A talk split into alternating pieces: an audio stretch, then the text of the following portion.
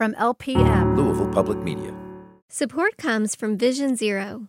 On foot or behind the wheel, safety is a shared responsibility. And Vision Zero Louisville believes zero roadway fatalities is the only acceptable amount.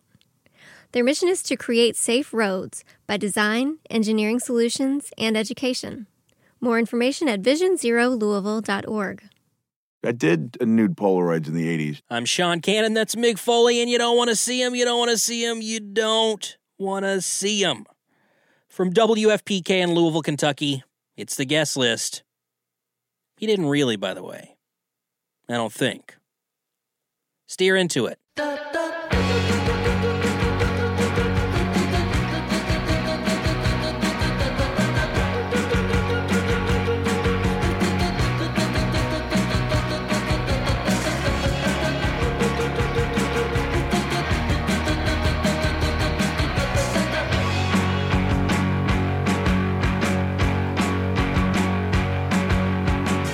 Today on the guest list, alt rapper Open Mike Eagle talks about the importance of pulling back the curtain on the music industry. If I'm in the dark about something, I can be very wrong in whatever I'm assuming it is. So I've learned that it's important for me to know the actual states of things. Like, first of all, to, to find out very early on in in having a recording career that most record labels is just one dude. You know what I mean? That was mind blowing to me when I realized it's like, wait a minute, it's just you? And former WWE World Champion Mick Foley talks about an unlikely source of inspiration for his in ring insanity.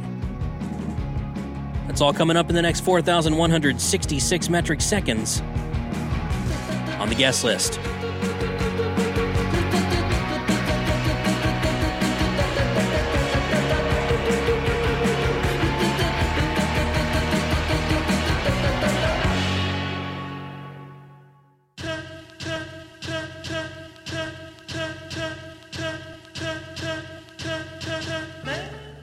Open Mike Eagle uh, isn't your ordinary rapper. And I don't just mean that because he's reflective and analytical. I mean, really, uh, just about any rapper worth his salt is going to be reflective and analytical. But uh, the specific manner in which he uh, observes and breaks down things gives him a pretty unique approach to his music. And I, I think that shines through in his, uh, his off kilter brand of alt rap that's erudite w- without feeling esoteric. Now, part of that is because of his educational background, which we touch on in this conversation uh, that, that, took place at South by Southwest. Um, but that's not all of it. You'll see what I mean in just a bit. Landed someplace I ain't never been. Yet again, space travel veteran. Never blend like to ask you to come around. Never ending initiation most times. Never end these old school let it in.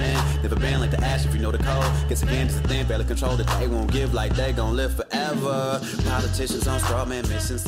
Now, you know, how, how long have you been doing this uh, on a professional level? That's an interesting question to answer. I've been doing it as my only means of income for about six years. Okay. Um, but I've been recording and releasing rap music and performing it for, you know, 10, 11, 12 years, you know? Man, so what was the what was the catalyst though for you going from uh, doing it on the side uh, to to doing it like full time? The main catalyst was me getting let go from my job. Um, that was like really that's what opened the door for for. Um, but I mean, but literally though, like I was doing all I could do with a day job to try to make money off of music in the in the way that you have to make money off of music as a performer. Like there's other ways you can make money off of music where you can still have a day job and do it, but as a performer, um, especially one that's a relative unknown, you got to be able to like play every show, uh, go to every festival that you can go to. Um, you got to be able to get in front of people and take advantage and sh- like really you got to be able to show people that you're down to do whatever. I mean, you know, whatever within reason. Um, and me getting let go from my job really gave me the opportunity to show how far I was willing to go to make this a real thing. You know. Oh, did did you think though that you were like actually uh, ready to do it full time at that point though, or was it just well? I guess now is the time I have to do it. I mean, I didn't want to do anything else really was the thing. Uh, so it was like when that opportunity arose, the and I, I and I was on unemployment for a good two years, and that was like this little buffer. It was like, can you know, with me and my family, it was like, can we figure out how to make music work before your unemployment runs out? And um, we started then. We found ways to make income, and it's not found because it's like there's ways to make money as an independent musician. Um, there's a lot of independent musicians in this town right now making a lot of money. Um, it's this is popular myth that there's zero money left, and there's not as much money as there used to be. There's still a ton of money around. Um, so the ways the paths are already well laid out, and you just have to be, you have to have a certain level of availability to take advantage of everything. Um, and really, the the biggest thing that I see holding a lot of people back that I know personally is just that they they're they're not self motivated to produce.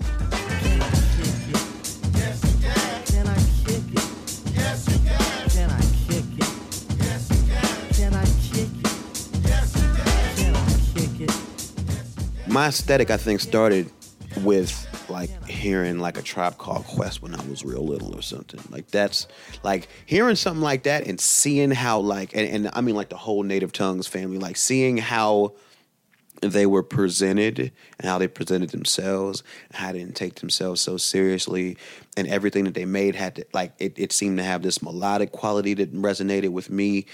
Um, seeing that as a child made me think I could do that. Like it made me think that there, it made me know that there is a space in the world for me to be uh, an artist of some sort. Um, and I think having, being able to uh, get down with the Project Blowed collective out in LA was like this bridge. Like, okay, so I already have the belief that I can belong. I can do something. I can bring something to the table. I can be a part of that world. And then being around the Project Blowed and seeing people actually doing it and being able to hang around them and see and, and figure it out based on like, oh, this is, these aren't lofty magical goals. This is literally selling music to people and selling music to record labels that are selling music to people and um, and selling yourself as an idea to people who can uh, book shows and and and you know and and oh at that time it was calling record stores to buy albums from like I used to do that on behalf of Project Blowed Records mm-hmm. like whatever they had stock of So you're I'd be- basically their sales rep. I was, I was. I mean, but I never got paid for any of that. So like, it wasn't like an official job Right, title. right, right. To me, I looked at it like an internship, but that's because I understood internships and I understand like why they're necessary. But I was never even an official intern. I was just I would show up every day, see what was needed, see where I could help, and see how things work. You know, and making the business real to me that way really let me know like I can do this. You know what I mean? Like at whatever capacity I can do it, it can be done. Um, but yeah, being when I got laid off, my capacity to do the thing increased. Uh, the only unknown was how much money could I actually make in what was that two thousand nine dollars? You know what I mean? Like because in two thousand two it would have been bountiful. You know what I mean? And that was the end of it. But like when everybody was buying CDs when like, you know, like you could have underground LA guy sell 10,000 units and nobody east of the Mississippi could have ever heard of them. But that's a hundred grand.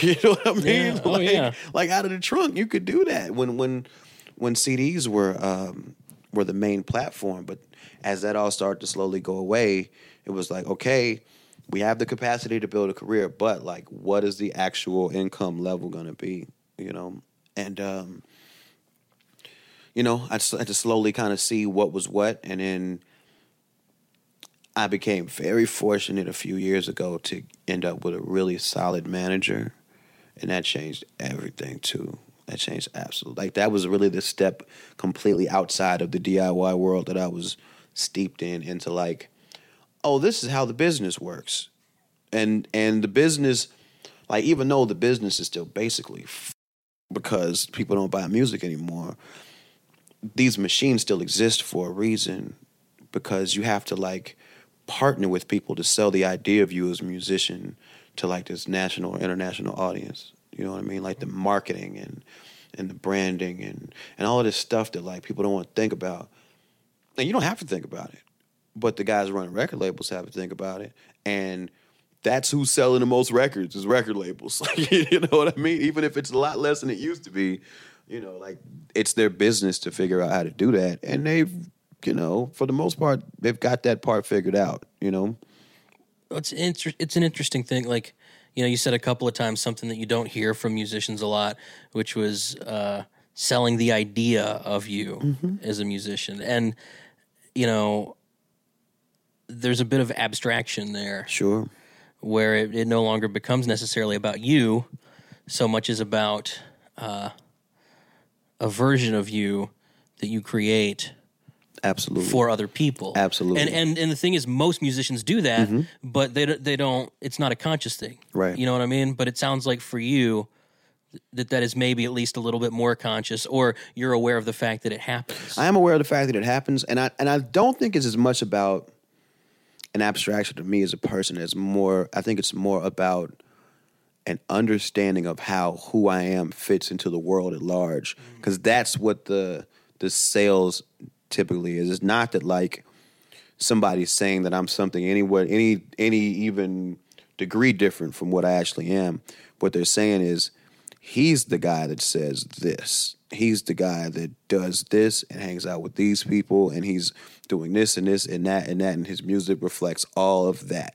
That's who this guy is. And they sell that to distributors and they sell that like you know, I had to get I had to get a booking agent. A booking agent had to be sold on me as a commodity you know and and it's not only just hearing the music but it's getting an understanding of how i fit into this conversation that nationally or in the mainstream consciousness i'm not a part of you know? But if if if that was all that there was to be said then you know there would be no independent rap really. There'd only be the people who you've heard of. But these conversations that happen between like my management and agents and smaller record labels and distributors and and record buyers like these conversations about like what's happening outside of that those are the conversations i get sold in.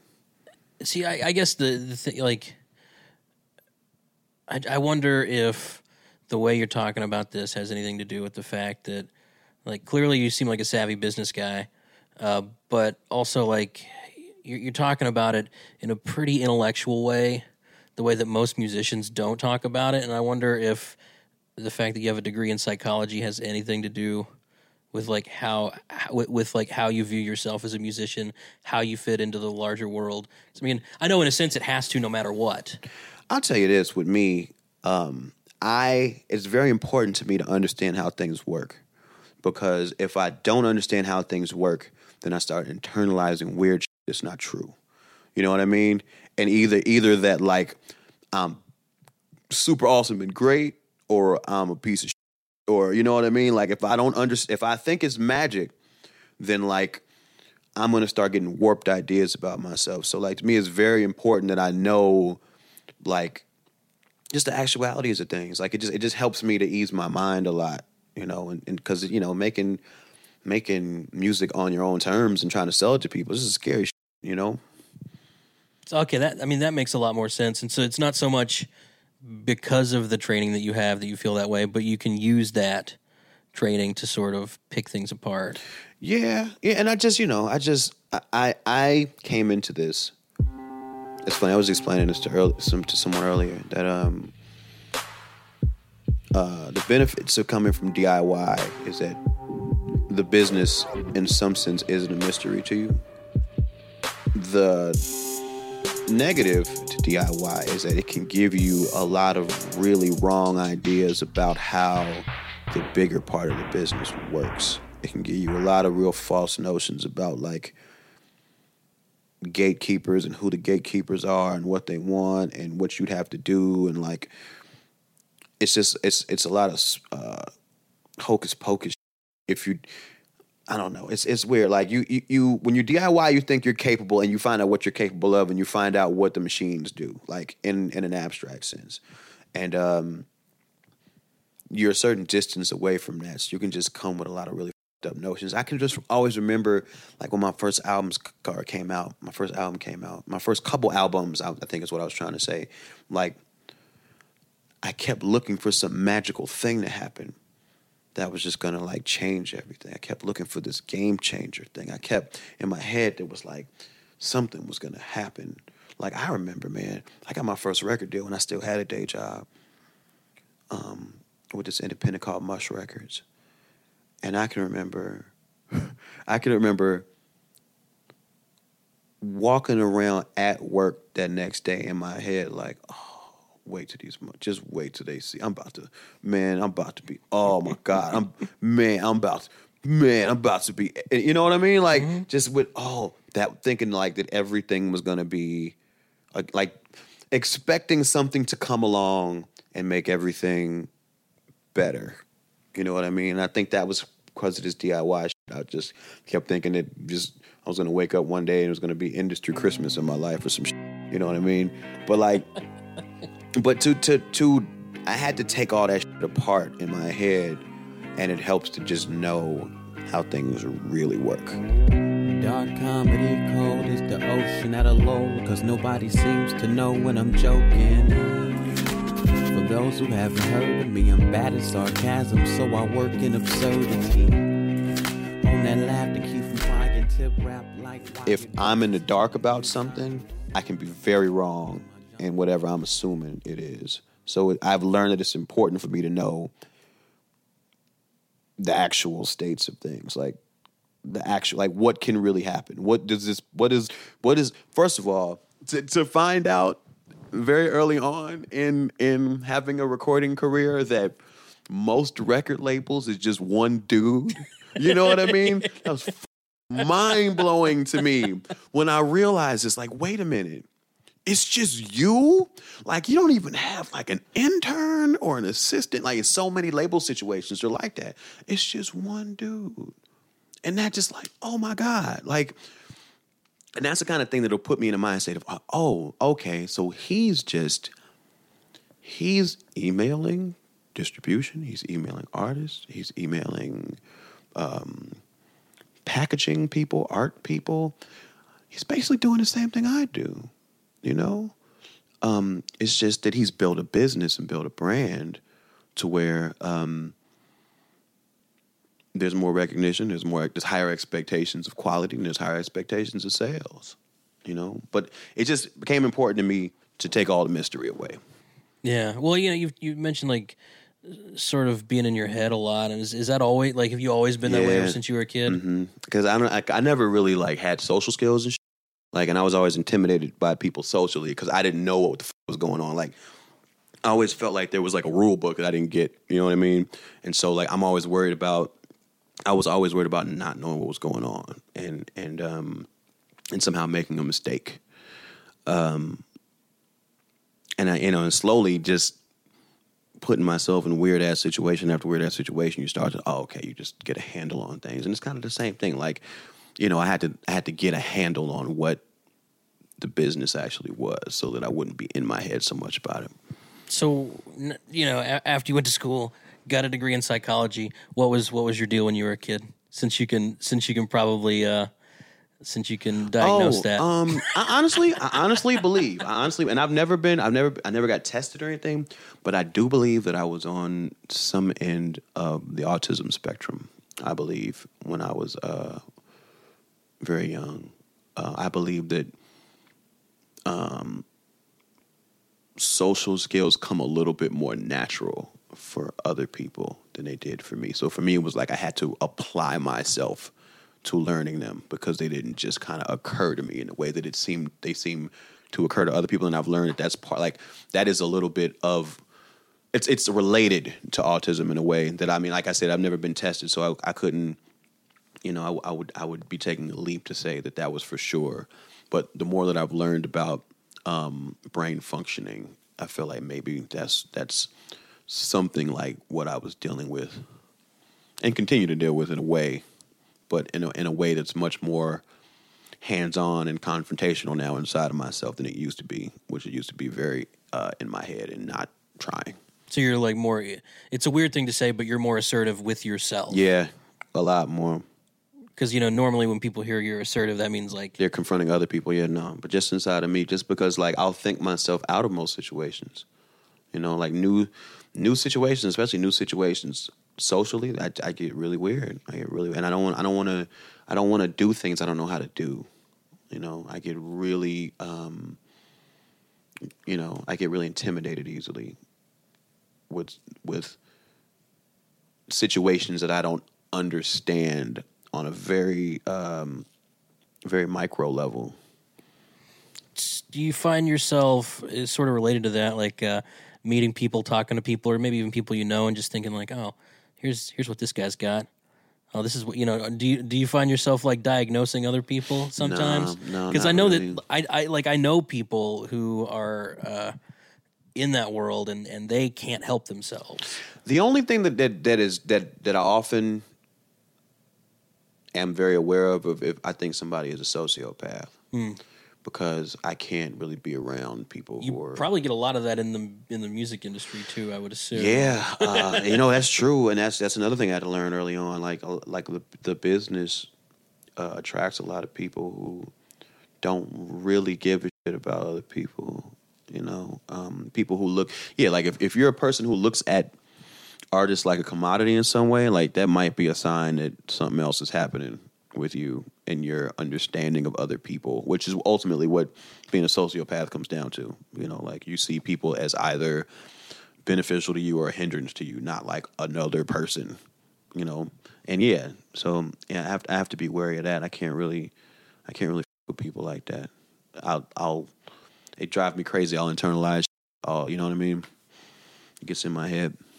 Like that that's intriguing to me because most people don't know how to articulate that point. You know they, they don't know how to say this person might be a sociopath because of how they treat other people.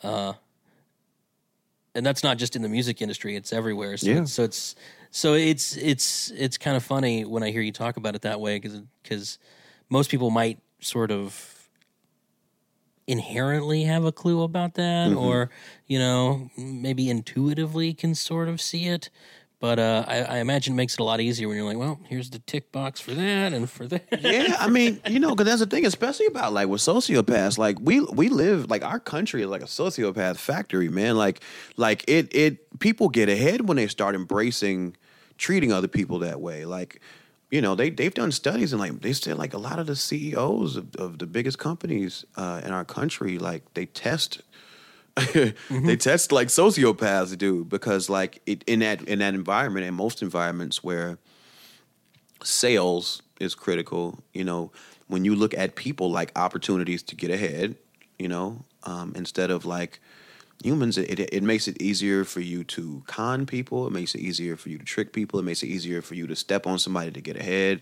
And like that's, you know, that's that's part of the values of our economic system at least. And I think that trickles down into a lot of stuff.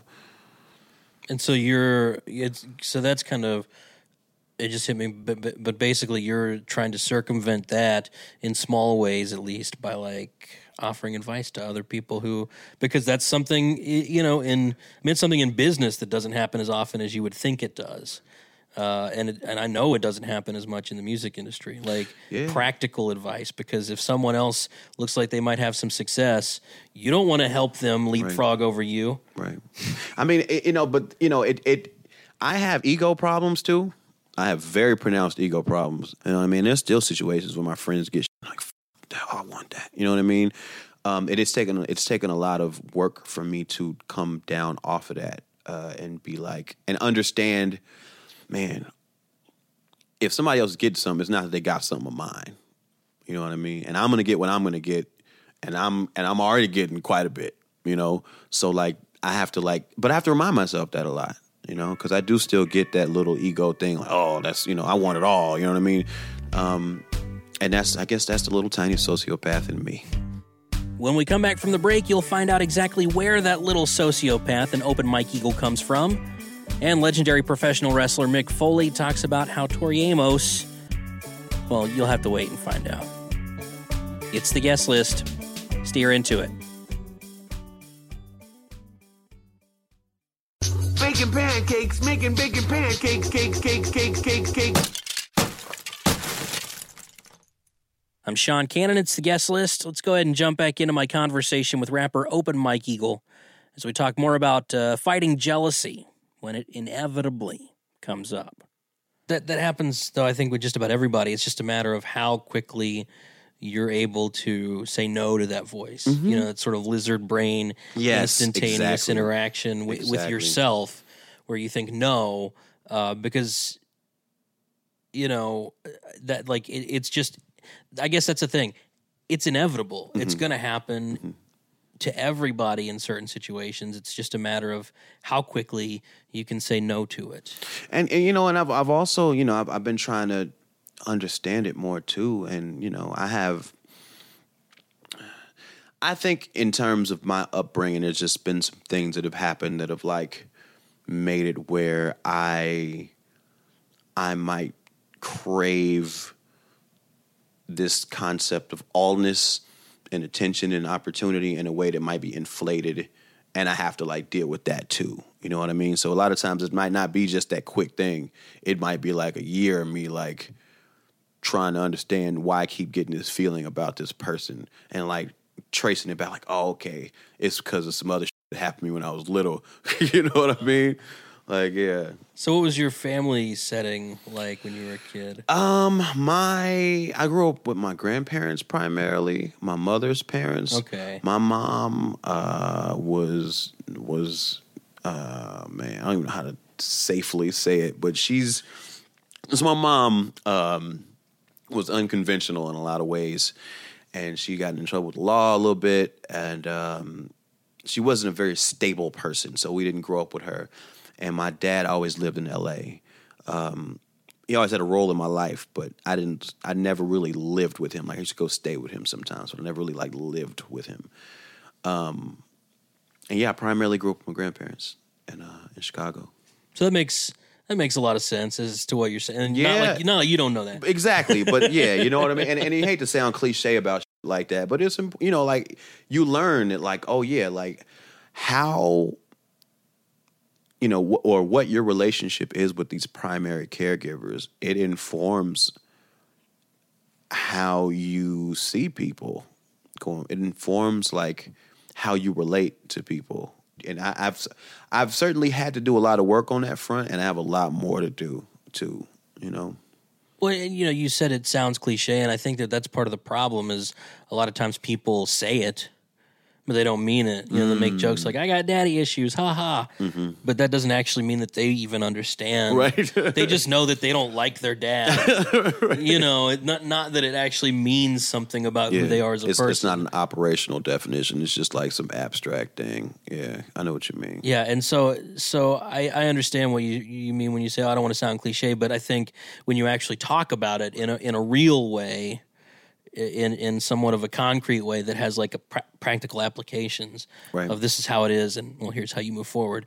I don't think it's you know not not that I need to. uh like talk you down off the ledge of being cliche, but it's not. Yeah. Like it's something that just doesn't happen that often in that Right. way Right. especially because in America we have so much like um, psychobabble that people have just learned and internalized over the last like 30 years that Like buzzword type. Shit. Yeah.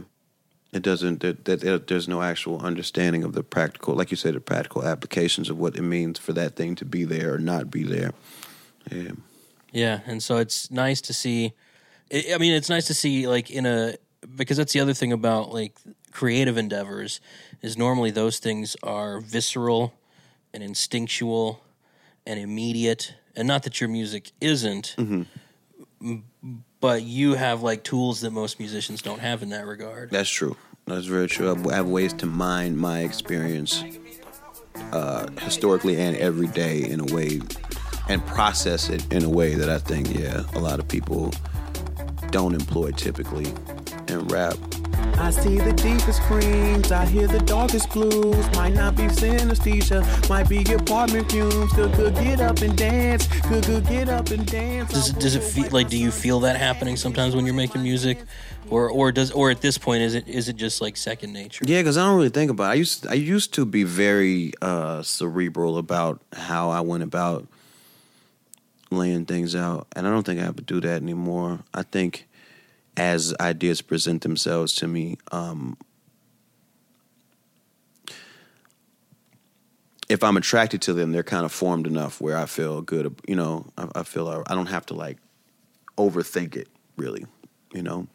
Yeah, but it used, but it, it at least at one point was a little bit more of a Yeah, it was very- a learning process. Yeah, it used to be very on purpose. I used to be. I used to try to be very. I don't know what the word is like coy or some sh- like.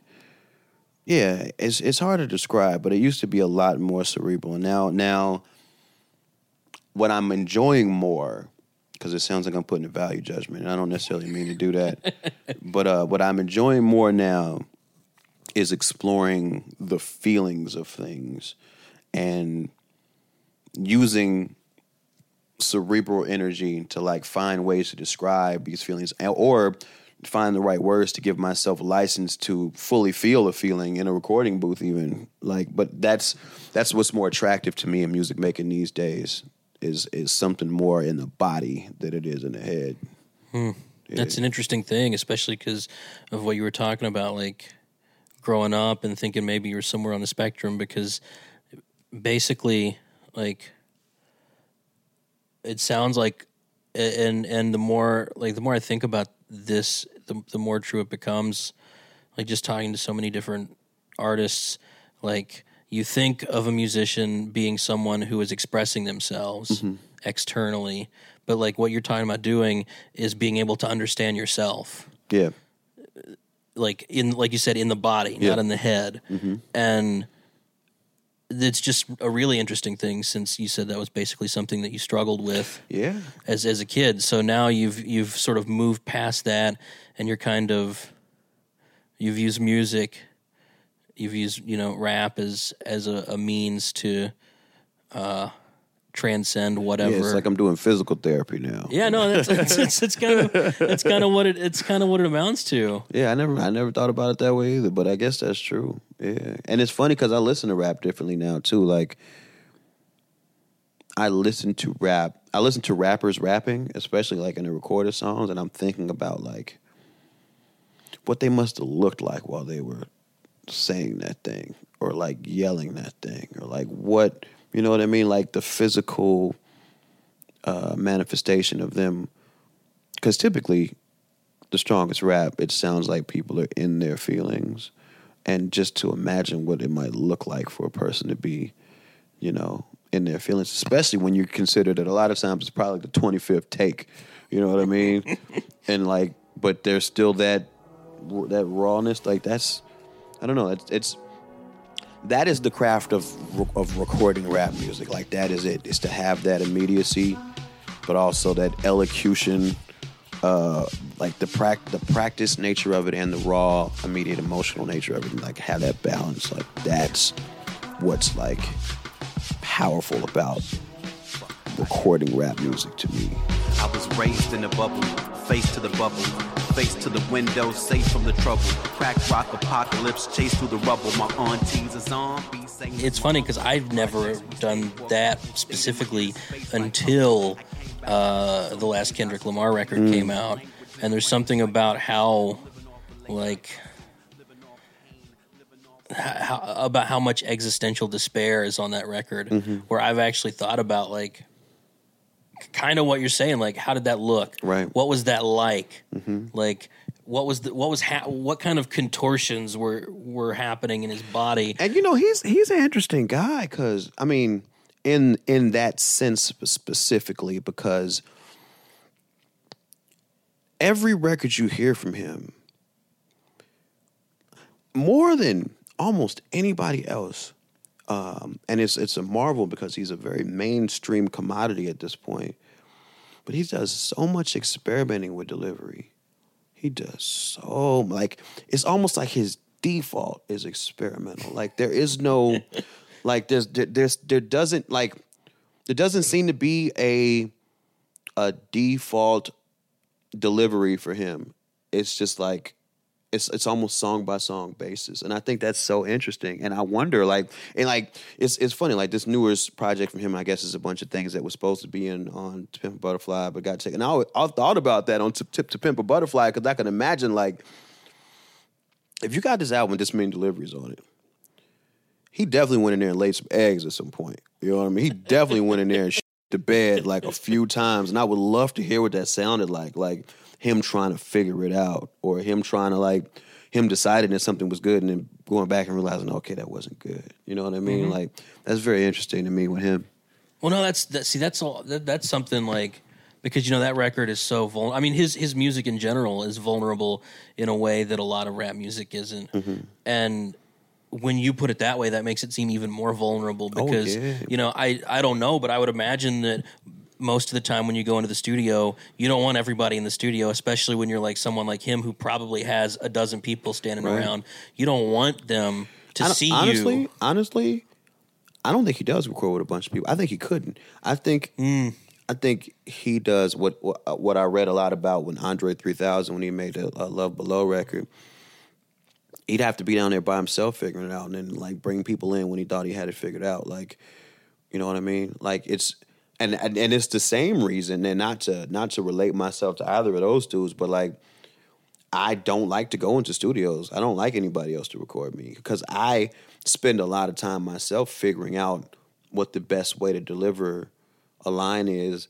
And that thing I'm looking for is mostly emotional. And I don't really want to do that in front of people. You know what I mean? Like I don't really like I if I have that even flash of a thought that oh I might be wasting this dude's time doing that, then I'm not gonna get the best thing. You know what I mean? So I really do like to record myself for that same reason.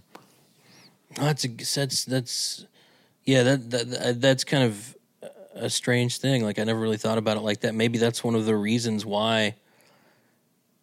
You know, because part of it is like with his music, with the with, with any like really any music where where you can hear serious vulnerability. But I feel like with rap music in particular, because it's you know similar to like prog rock, it's it's a genre that's about like strength and power mm. historically.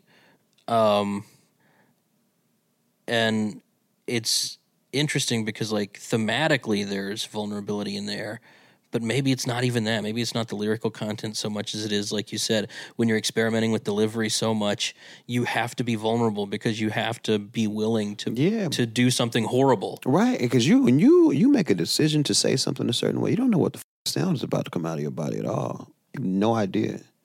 You know what I mean? And like, I've been I've been in situations where I'm like, okay, I got it, and then I just bail in the middle of it. Like, no, this is not it at all. You know what I mean? But like, you just you there is there is such an X factor. It's like, and I, I marvel at what he's doing. I marvel at it because the level of output that's expected, the level of notoriety, the level of uh, success, even.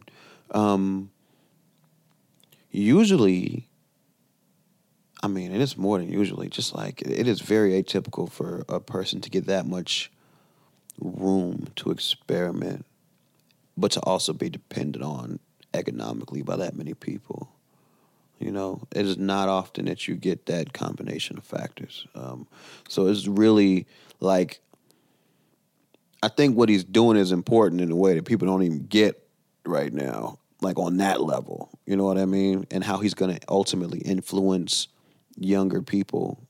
You know, because there's just you just haven't had a guy with that high of a platform who had no one to answer to really. No one to answer to. I mean i think kanye is close but kanye kanye is guided by a certain sensationalism that you know what i mean that informs his experimentation even uh, where kendrick seems to be literally only his own values. I cannot i cannot think of another example of when it's been the case that a top tier artist had that much where people believed in him that much. And I love myself. And when you're looking at me, uh, tell me what do you see? I love myself. I put a a bullet in the back of the back of the head of the bullet. I love myself. Uh, illuminated by the hand of God, boy, don't seem shy. I love myself. One day at a time. Huh. They wanna say it's a war outside, bomb in the street, gun in the hood, mob of police, whack on the corner with a line full of fiend and a bottle full of lean, and a mother wanna scheme. Uh, these days of frustration keep come to the front. Yeah, I duck these cold faces, post up feet, fight for for basis. Dreams of reality's peace. Blow steam in the face of the beast. Sky can fall down, we can cry now. Look at me, motherfucker, I smile, I love my. Uh, and when you're looking at me. And now it's time for a guest DJ set from avowed Adventure Time fan Open Mike Eagle. And I mean that, like, seriously. He's such a big fan that he did a podcast about the show. But enough TV talk. Here's some music. I want. I always want to talk about Eugene McDaniel lately. Um, he was a soul singer from like the '60s and like the '70s. He kind of really just went off on his own, like kind of revolutionary path, and um, started singing these like super angry, pro-black, painful soul songs. Um, one of them's called like Supermarket Blues, and I and and I'm loosely quoting it, but he just like goes in to get a can of peas and they give him beans by accident or something. When he comes back, they like beat him up and because he's black and like, and it's just all of this pain in it, and it's like it's this little tinge of absurdity, but it's also based in this realism of like the danger of being a black man in public in the 70s and not even the physical but also the things that people would that would say to him and like it's like damn.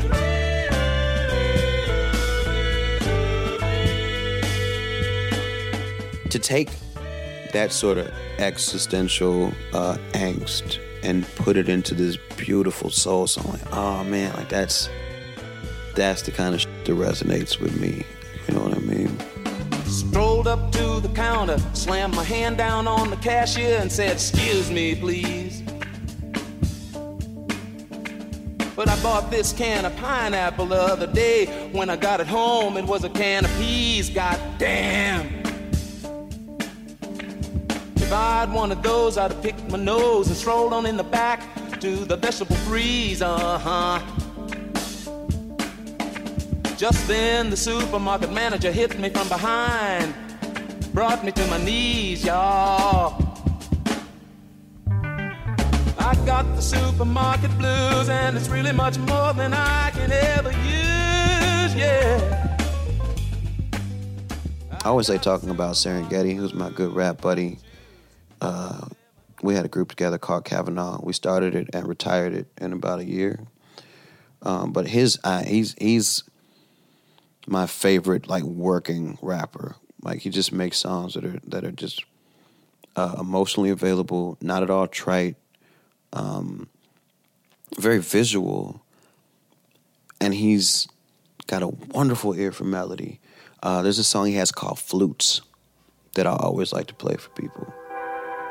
His first verse is like it's like him in some awkward situation where this girl where her like boob fell out, but he doesn't know what to say, but he wants to say something, but he doesn't want to like seem like a creep and like and it's just this stream of consciousness first over this really pretty beat and it's like this is just perfect.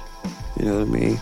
Hey, Getty King, spaghetti string snip. Taboo fell out of it. Excuse me, ma'am, I see your ham. I hope the guys don't curse me. Damn, I like it like I found a bike. The prettiest thing I've seen tonight. Prettiest thing I saw in years, including those two volunteers that couch surfed and loved dessert. Wore those sweetest gathered skirts, even prettier than them. Prettier than a precious gem. Pretty as an onion stem. Or weekends at the MGM. I can't see why your strap is snipped. I'm not complaining, not a bit, I'm not.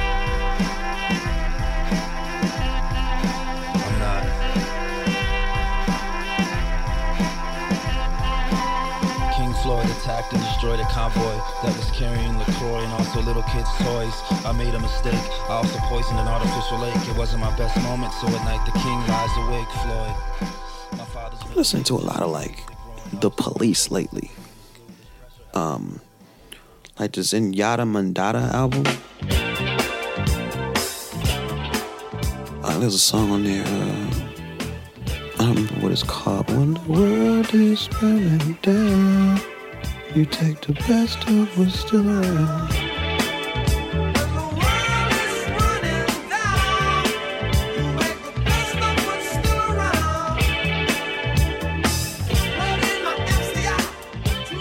Like, just that whole album, it's just full of these beautiful, catchy songs with this lightweight punk energy and weird reggae undertones. I don't know. I'm, I'm really into that.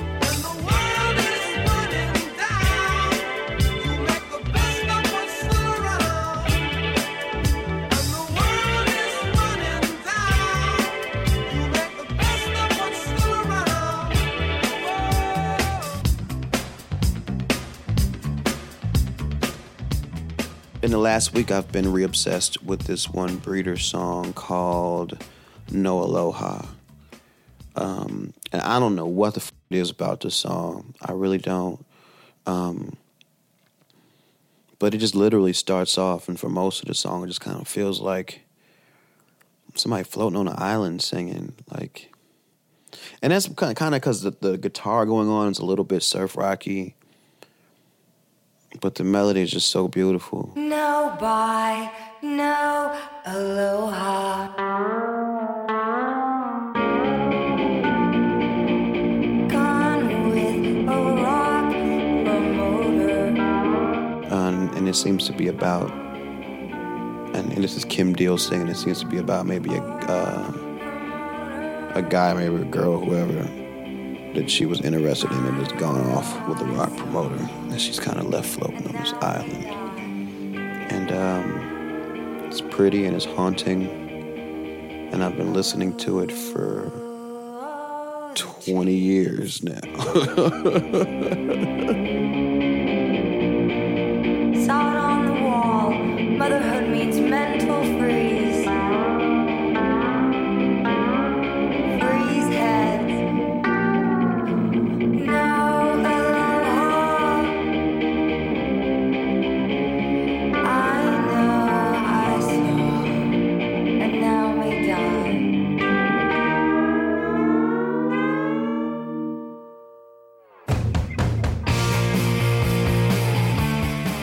Man, Mike, thanks. Thank you. Thanks for doing this. This was great. Absolutely, man. Glad to be able to talk with you. Yeah, it's uh, it's unbecoming of a gentleman to gush too much, but I'll just but I'll just say that I'm a fan. I appreciate that a lot, man. Thanks. Thank you.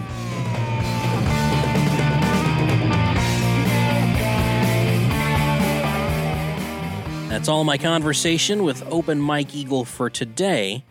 Uh, Mike's latest project is a collaboration with British producer Paul White called Hella Personal Film Festival, and it's out now.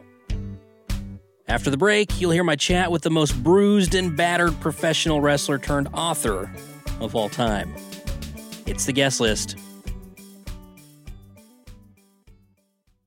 The snake you have to worry about is not the one in the back.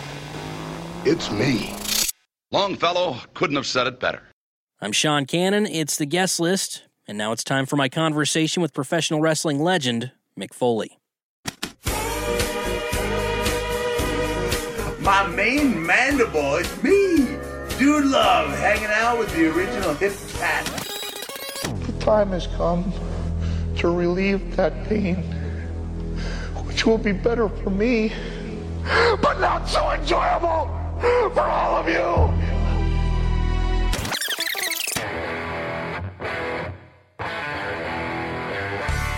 The world is smiling at you. The wrestling business is smiling at you. And don't you frown back on it. I think you know him pretty damn well. His name is Cactus Jack. Eh, It's really Mick Foley, but I guess you can call him Dude Love, Mankind, or Cactus Jack if you want. You're also probably wondering uh, why I'm blasting Tori Amos while we discuss one of the most extreme professional wrestlers of all time. You know, a, guy who'd wrap barbed wire around his arms, uh, get body slammed on broken glass, and, and just generally rip himself to shreds night in and night out.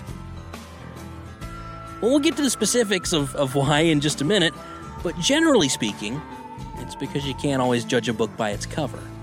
And speaking of book covers, Mick's been on a couple of them, which is, I guess, kind of part of the point, too. In addition to being a legendary figure in pro wrestling and a stand up comedian these days, he's a best selling author. Legitimately, not like those people that have ghostwriters. He was in town a little while back for one of his stand-up shows, or well, as as he called them, uh, uh, one of his shows that doesn't suck but might also be funny. Either way, uh, he, he came into the studio to talk about basically everything I just mentioned, and then some. Here's a portion of that conversation. You can find the rest of it in the guest list archives on iTunes. Never was a cornflake girl.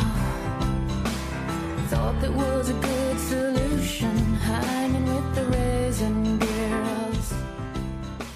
What year did you start wrestling? I started in uh, 1985. Uh, I thought I hung up the tights for good. 2000. Uh, yeah, I did say tights, even though they were technically sweatpants by that point.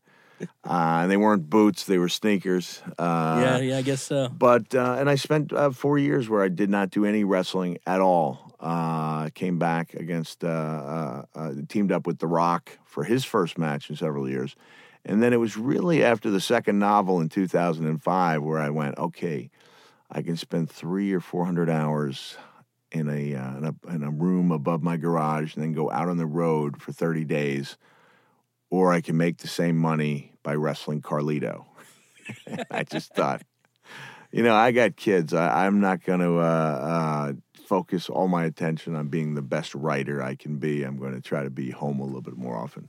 So it really was at that point because you know some some wrestlers. Um, you know, I hate to I hate to talk about the movie The Wrestler specifically, but it's like some guys they just can't get away from it. It's it's like their mistress. But it sounds like for you it was more like I I, I could uh, I just make like, this, this is good. This no, good. well, you know, it was my love of my life uh, until. until Uh, after uh, 2004, I have to admit that's the point where uh, I was, you know, the the matches started becoming about making money instead of doing something, mo- you know, wonderful and memorable. 2006, I did propose an outlandish idea that I had a lot of faith in, uh, and it, you know, it, it, really, I could have made quite a bit of money. Uh, becoming a bad guy for the first time in eight years, had I Mm. chosen to do with anyone outside of two guys that our fan base was not that you know Terry Funk who was with an N just so you guys don't get slapped with some type of fine it's Funk with an N and uh, Tommy Dreamer who hadn't been you know put in uh, you know shown in a real favorable light Mm-hmm. uh, at that time. And I had a great idea. And it's, you know the the the idea and like the uh, the destruction and the crumbling of the idea, the loss of faith from the people at the top, is all in the Hardcore Diaries, which came out, and I think it's a I think it's a great book, and it says something about WWE that they would allow me they they would publish a book that so clearly is in negative in many ways is about a great idea that falls you know and as i'm writing it the idea is falling apart. Yeah. and at the end of the book it's like would i do it again if uh, you know if i had the chance? And i quoted stone cold steve austin. Said, oh hell no. This is one of the worst ideas i ever had. I'll forever regret coming up with this idea. But i did you know i had a lot of passion in that idea. But basically anything after that point was uh, a financial you know uh, uh, the, the economy was bad and uh, had uh, four kids, and so yeah, I'm uh, anything from uh, 2008 on was uh, strictly just about the money. just about the money. Whereas these shows are not. I love the shows. Yeah. I don't look like I'm a guy going through the motions. I uh, I love being up there. I love getting the reactions. I'm not afraid of uh, uh, not living up to my expectations. I'm not afraid of you know damaging myself physically permanently, like I was in those last few years. So it's all in all a much better deal for me to be on this stage than in that ring. So wait, you just said you weren't afraid to damage yourself physically, like you were for the last few years. So you mean you weren't really like scared of uh, killing yourself for the first I don't know fifteen? No, I mean some of the some of the remarks that I made just seem just stunning to me, like uh, and how driven I was. I remember Tracy Smothers, who Tracy's a guy uh, in Japan. He's uh, watching me prepare, and he, I'm obviously in a different zone because I'm listening to Tori Amos singing "Winter" on the uh, Sony Walkman, not even a Discman on the Walkman, and I'm just in the zone. Snow can wait, I forgot my mittens. Wipe my nose, get my new boots on. and they're putting up that bar. You take down the ropes, you put up the barbed wire. It's real, you know, real barbed wire.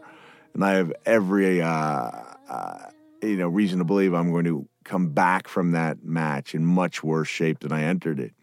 And Tracy just looked at me and said, Cactus, promise me you won't do anything crazy out there. And I looked at him like it was the most bizarre request ever made. And I just went, You know, I can't do that. so I was, uh, I was pretty driven. Yeah, I, I wasn't, uh, I wasn't necessarily looking at the consequences, the long term consequences of doing some of that stuff, uh, which uh, only really surfaces when I have to uh, take on a flight of stairs.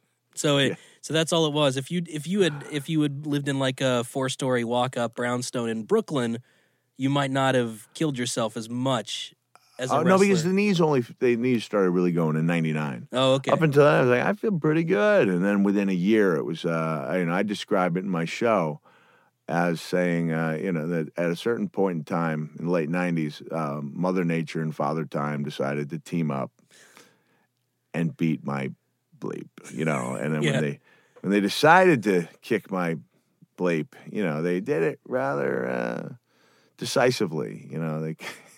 And it within was- a, and within a year, I went from a guy who moved around fairly well to a guy who could barely, you know, take on a flight of stairs. It's, it's you know And we're just taking a depressing turn. This is supposed to be no, it's good. Now it's now we're gonna get down to the show that the show that doesn't suck, but isn't necessarily funny. It's taking on a depressing tone. It, do, it doesn't suck, but it's not necessarily fun. If it wasn't for the festive uh, attire I'm wearing, yeah, this could be a downer. Yeah, things things would have taken a bad turn. Since we're on radio, no one can see the festive attire. That I think it, I think it comes through. I think I can hear it in your voice. I'm gonna close my eyes. Give me a little bit. I wish I was dead. Yeah, I can Uh, hear. I okay, can hear. yeah, the, I can hear the shirt. You can hear the jingle bells, Yeah, right? exactly. I get, I get I get those stockings.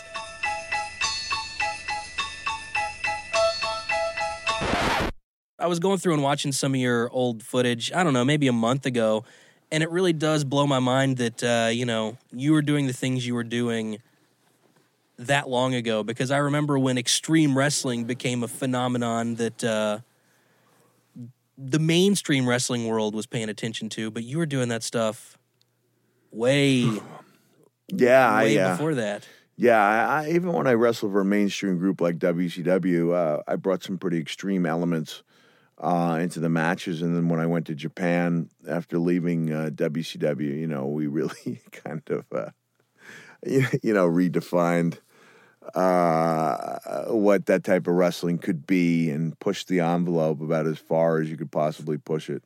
Yeah, it. I mean, it's still. It's still. That's what I mean. It still blows my mind when I see you covered just entirely in blood. You can't even tell what it is. You see some eyes, you know, peeking out from a crimson mask, as we call it, you know. Yeah, it was, um, man, my kids got a hold of that stuff, my younger kids on YouTube, and uh, they started looking at dad in a different way. they, up until that point, they couldn't see what the, because they saw like the, you know, the, uh, the latter day Oh, uh, man, yeah, dad yeah. you know, where I was, like I said, I was, you know, trying, you know, trying not to. I mean, I still would go out and have a physical match, but primarily the uh, objective was to not get too badly hurt. The objective wasn't to tear the house down. Like Yeah. I wanted to do that too, but it wasn't my primary objective. Whereas in those old days, like I said, you know, someone would try to talk sense into me, and I'd look at them like they were just bizarre. you know, I can't do that. While, while listening to Tori Amos.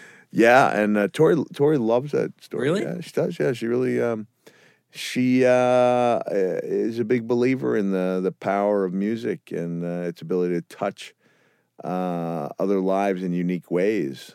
And so, uh, you know, she's been asked about it. It's like, you know, uh, the, the music doesn't have to be loud or aggressive to uh, to uh, really touch somebody. No, but that seems like a particularly stark image of uh, you know of Cactus Jack getting ready to go and mutilate himself, listening. Well, the idea wasn't to mutilate; it was to entertain. right, but you know that's what's That going to happen. The mutilation was a byproduct of Yeah. the entertainment. But, uh, you know, that one particular song really uh, spoke to me. Not to create, not to create, you know, horrible images, but really, uh, uh, and, you know, made me believe in myself and made me feel like I was tough enough and strong enough and brave enough to go out there and do the things that needed to be done to make that match as good as it could possibly be. Snow can wait, I forgot my mittens. Wipe my nose, get my new boots on. I get a little warm in my heart when I think of winter. I put my hand in my father's glove. I run off where the drifts get deeper. Sleeping Beauty it trips me with a frown. I hear a voice, you must let. And now you know uh, just how powerful the music of Tori Amos can be. I'll mention this again. Uh, What you just heard with Mick Foley was just a small part of my conversation with the wrestling legend. You can find more of it in the guest list archives on iTunes. You know, I guess I'll just uh, let Tori Amos play me out here.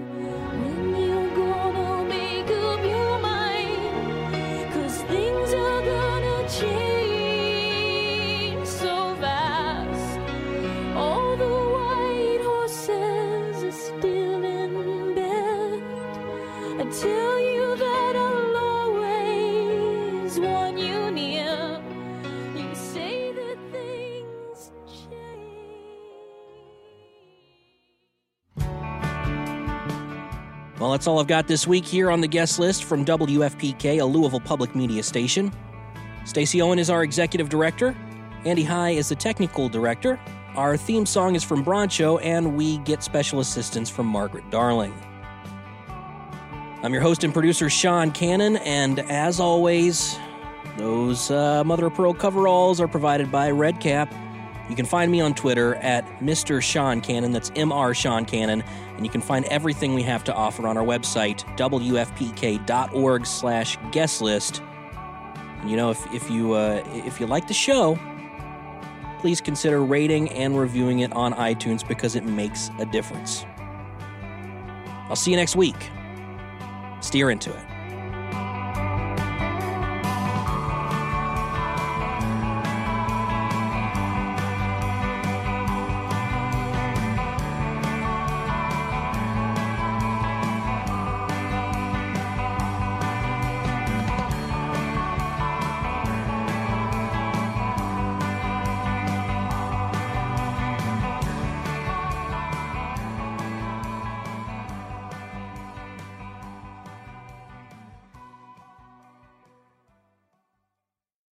Support comes from Vision Zero. On foot or behind the wheel, safety is a shared responsibility, and Vision Zero Louisville believes zero roadway fatalities is the only acceptable amount. Their mission is to create safe roads by design, engineering solutions, and education. More information at visionzerolouisville.org.